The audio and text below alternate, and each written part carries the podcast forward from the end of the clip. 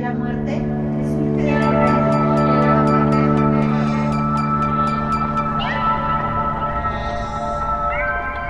Revista de la Universidad de México, número 901, Nueva Época, Muerte.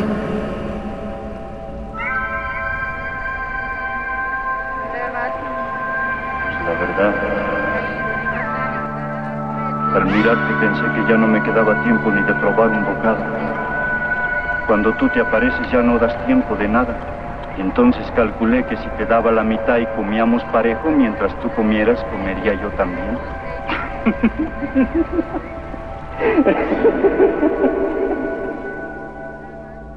Bienvenidos al suplemento radiofónico de la revista La Universidad de México. Yo soy Elvira Liceaga y vamos a cambiar de tema, vamos a estrenar tema. En este mes de octubre estamos hablando de muerte desde muchos ángulos y en este programa vamos a hablar con expertos que nos van a platicar de diferentes gestiones de la muerte por diferentes razones en diferentes culturas y bueno, hay mucho que hablar sobre la muerte en un país como México, en donde por una parte celebramos la muerte y honramos a nuestros muertos, pero por otro lado hay tantísima violencia y tantas muertes que deberían de ser prevenibles. Pero el día de hoy en realidad vamos a empezar con otro tipo de tema, otro tipo de acercamiento a la muerte, porque vamos a hablar de un libro que se llama La alegría del padre, escrito por la escritora mexicana Didi Gutiérrez, que se inserta en una generación, o más bien en una historia muy larga y para mí muy interesante del libro sobre la muerte del padre. Bienvenida Didi, ¿cómo estás? Hola Elvis, muchas gracias por pues por invitarme a tu a tu programa, esta cápsula para hablar sobre un tema tan pues eso, tan tocado en nuestro país desde distintos ámbitos, ¿no? Y, esferas. Bueno, la alegría del padre, quiero decirles, queridos radioescuchas, que está recién salió del horno, está en todas las mesas de novedades de las librerías. Entonces, para mí es muy bonito poder hacer coyuntura entre esta novedad editorial y esta novela que, que yo creo que va a tener un camino muy bonito. Y también nuestro tema, ¿no? Eh, creo que la muerte del padre siempre ha tenido un buen lugar en la literatura porque no hay manera de unificar las experiencias, ¿no? Y yo quería preguntarte si para escribir sobre la muerte del padre de esta novela te inscribiste, aunque sea espiritualmente, o te inspiraste directamente en otras novelas sobre la muerte del padre bueno, los acercamientos que yo he visto que ha habido al respecto eh, giran en torno más, o, surge, se detona la escritura, básicamente a partir justo del, de la muerte. Entonces, eh, es como si a partir de ahí empezara eh, una narrativa que ha, que ha digamos, dado ya una gran tradición al respecto, no solo en México, sino en distintos países, evidentemente. Y en este caso, em, en efecto, leí mucho de esa bibliografía, me documenté muchísimo a la hora de escribir esta novela pero al final eh, resultó que, que me, encontré no como una novela acerca de la muerte tal cual y, y, no se detonó a partir de la muerte de un padre o de un sí de alguna figura querida no un tutor alguien que nos ha guiado en el camino desde ese ámbito sino eh, la inminencia de la muerte que es otro momento es otro momento completamente eh, distinto porque habla también de una muerte digamos pero de una muerte simbólica Y es una muerte desde la cual eh, las cosas, o digamos, las, las situaciones, todo lo que nos está ocurriendo adquieren otro matiz. De pronto noté que en la bibliografía, o bueno, en todos estos enormes libros, porque vaya que lo son y me encantan, eh, siempre hay como un carácter de lo ya perdido, ¿no? De lo ya acabado, de lo ya eh, muerto, literalmente.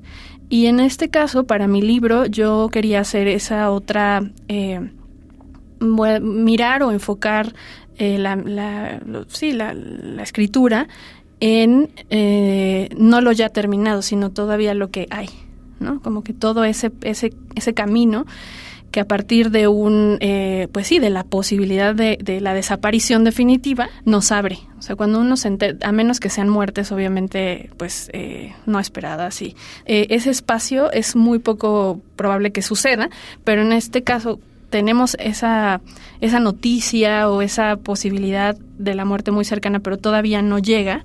Entonces sí creo que se abre un, un espacio que a mí me interesaba explorar literariamente. ¿Qué pasa, no? Cuando ya lo hemos visto mucho también en películas, ¿no? Como de, ay, este, me voy a morir y entonces voy a hacer todo lo que nunca hice. Es como el lugar común. También me di cuenta que a la hora de explorar la historia de estos dos personajes, Abigail y Rafael, que son estos dos padres e hijas, eh, e hija, em, en realidad lo que pasaba en ese espacio era eso, como darle su lugar a lo pequeño y a lo, a lo, a lo cotidiano y a lo necesariamente, incluso hasta la rutina, una especie de oda a la rutina, desde su aspecto o desde sus diferentes eh, eh, significados, ¿no? Rituales, ¿no? El ritual, sentido existencial a nuestras vidas en una forma pues como más inmaterial, pero también en la rutina que nos permite de alguna forma dar orden a ese caos que se nos ha abierto, ¿no? Al momento de saber que nos vamos a separar. Claro. Cuéntame un poquito de ese despertar en Abigail ante la posibilidad de la muerte o ante esa ese final de la vida del padre. Eh, me interesa mucho lo que dices de lo cotidiano, porque creo que la literatura, siempre digo esto y me siento como merólico, pero es verdad, la literatura siempre ha prejuzgado lo menor, lo chiquito, lo íntimo. Y ahora me parece que en literaturas pues más escritas por mujeres, se está reivindicando lo menor y se está como reconquistando la importancia de los gestos pequeños en la vida cotidiana. Y es curioso esto en relación a la muerte, porque la muerte siempre ha sido la gran épica el peor destino. Sin embargo, es lo más seguro, y lo, más, obvio, lo más natural, y nos cuesta tanto trabajo que, que hacemos como de la muerte un dispositivo para contar historias súper importantes de héroes y de villanos, de conquistas y de tragedias, cuando la épica también está en la vida pequeñita, ¿no? Y creo que, bueno, no sabemos enfrentarnos a la muerte. Entonces, cuéntanos un poquito cómo fue tu proceso para construir Abigail. Aparece primero eh, una especie como de diario, ¿no? En el que Diana y Miguel Ángel son los personajes principales, padre e hija. Posteriormente, eh, conforme, eh, por eso te decía que un poco la amenaza, la inminencia, la posibilidad, eh, me empezó a mostrar muchas cosas a lo largo del camino. Y no, no a mí solo como autora, pero ya después como, como más bien como personaje ya de una novela, ¿no? Después, conforme avanzaba el tiempo y conforme avanzaba la escritura del libro, me di cuenta de que ese eso que yo estaba escribiendo como Diana y que no tenía ningún interés en ser ficción, ni mucho menos, eh, adquiría de pronto una especie de, de, aura, como de, sí, como de, no sé si llamarlo poder, pero me, me gustaba pensarlo un poco en consonancia con lo que ha dicho, por ejemplo, Joan Didion alguna vez comentaba que en alguna entrevista la escuché y decía que, que los libros eh, los hacemos para eh, que algunos libros se anticipan en el tiempo, digamos, y, tratan sobre aquello que no vamos a estar, eh, que no vamos a soportar en la realidad.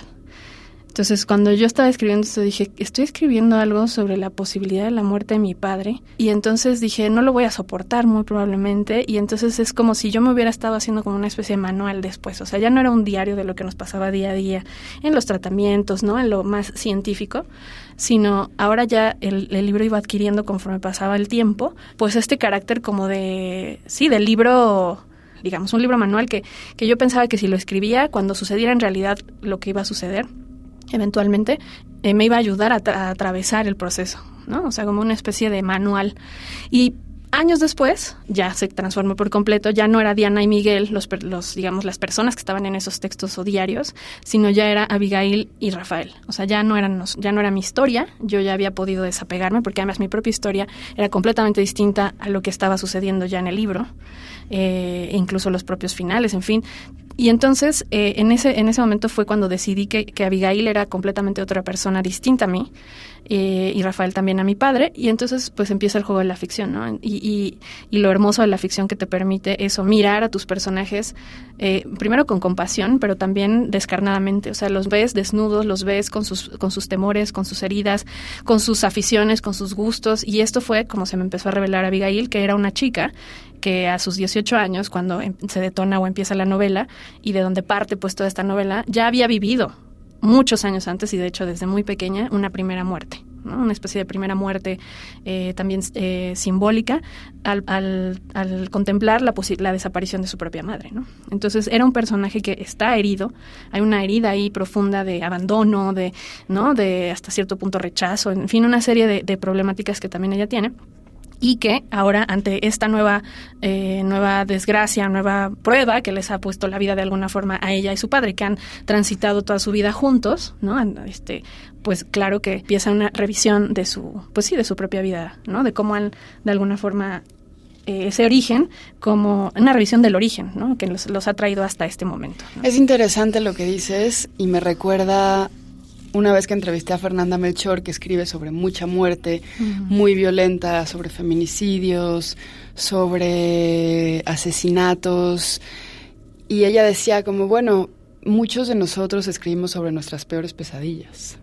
Y eso me parecía muy fuerte, ¿no? Como eso que dices de la anticipación, del conjuro, de esa forma un poco retorcida del cuidado anticipado de una tristeza que vendrá después de la muerte del padre, ¿no? Como en tu novela.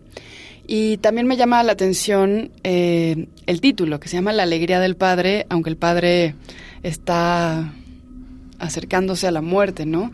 esa, esa dualidad me interesa. Cuéntame un poquito, pues, ¿qué es la muerte para ti, ¿no? ¿Qué es la muerte para Abigail?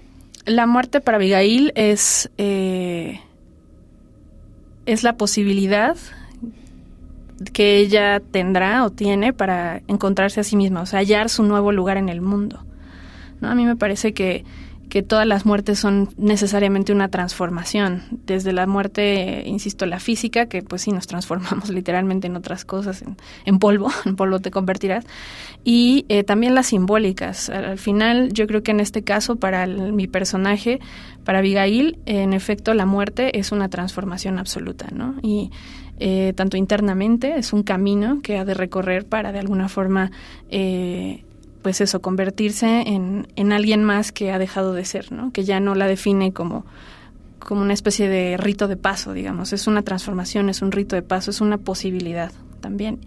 Y, y le llamé la alegría del padre también porque, eh, en efecto, cuando, insisto otra vez como en esta inminencia, o sea, no me, no yo en esta primera parte donde te decía que lo había hecho como una especie de diario y que realmente no tenía eh, ánimos de ser libro, me di cuenta que había muchísimo dolor, había muchísimo temor, había muchísima incertidumbre y, y que eso, bueno, básicamente era eso, una especie de diario íntimo, personal. Eh, conforme eh, pasó el tiempo y así ha pasado por lo menos con algunos libros que he intentado hacer a lo largo de pues mi chamba como escritora es ver cómo se, se, desarrollan solamente no o sea qué, qué, formas van adquiriendo. Y entonces eh, me, al final cuando se convierte ya en una novela cuando yo estoy distanciada del hecho absolutamente porque pasaron 10 años de la escritura de este libro desde ese primer germen. Entonces en ese momento me doy cuenta de que ahí sí puede caber toda esta otra parte, la suavidad, eh, la risa, eh, la ternura, el amor, o sea, de todo esto que había transitado y que había y que sí permaneció de alguna forma al final en la novela, pues esa sensación y esas emociones pues de ansiedad y de temor y de incertidumbre, eh, también había que mostrar esta otra parte o equilibrar de alguna forma, que es un poco también como somos los seres humanos, de complejos, hay dolor, pero pues también hay momentos de mucho gozo, ¿no? Entonces eh, me di cuenta que incluso en esos momentos es como el agua, ¿no? Un poco... Eh, te metes al agua para divertirte, para pasar un buen rato, para flotar, para relajarte, pero también no, o sea, lo sabemos, el agua es nos puede matar, ¿no? También. Entonces es un poco esto, o sea, pensar que la vida eh, es la muerte, o sea, digamos que la vida es exactamente lo opuesto de la muerte y que sin embargo en medio de la muerte siempre hay estos destellos de vida, o sea, siempre, o sea, siempre la vida se, siente, siempre se sobrepone de alguna forma, ¿no? Pues muchas gracias, Didi. Me encantó eh, volver a verte, tener tu libro en mis manos. Estoy ávida de leerlo. Se los recomiendo a todos nuestros radioescuchas. Vas a estar presentándolo un montón en la Ciudad de México y fuera de la ciudad. Y bueno, pues muchísimas gracias a todos por escucharnos. Hemos llegado al final del programa. Si quieren leer más sobre muerte, les recomendamos nuestro número de este mes que pueden leer gratuita y digitalmente en www.revistadelauniversidad.mx. Recuerden que nos encuentran en Facebook, en Twitter y en Instagram como arroba revista-unam y que sobre este programa pueden escribirnos a arroba shubidubi. Gracias a Yael Vais, a Miguel Ángel Ferrini, a Fría Saldívar. Yo soy Elvis Lisiaga. Y bueno, este programa es una coproducción de la revista de la Universidad de México y Radio UNAM. Consulta esta entrevista y las anteriores en radiopodcast.unam.mx.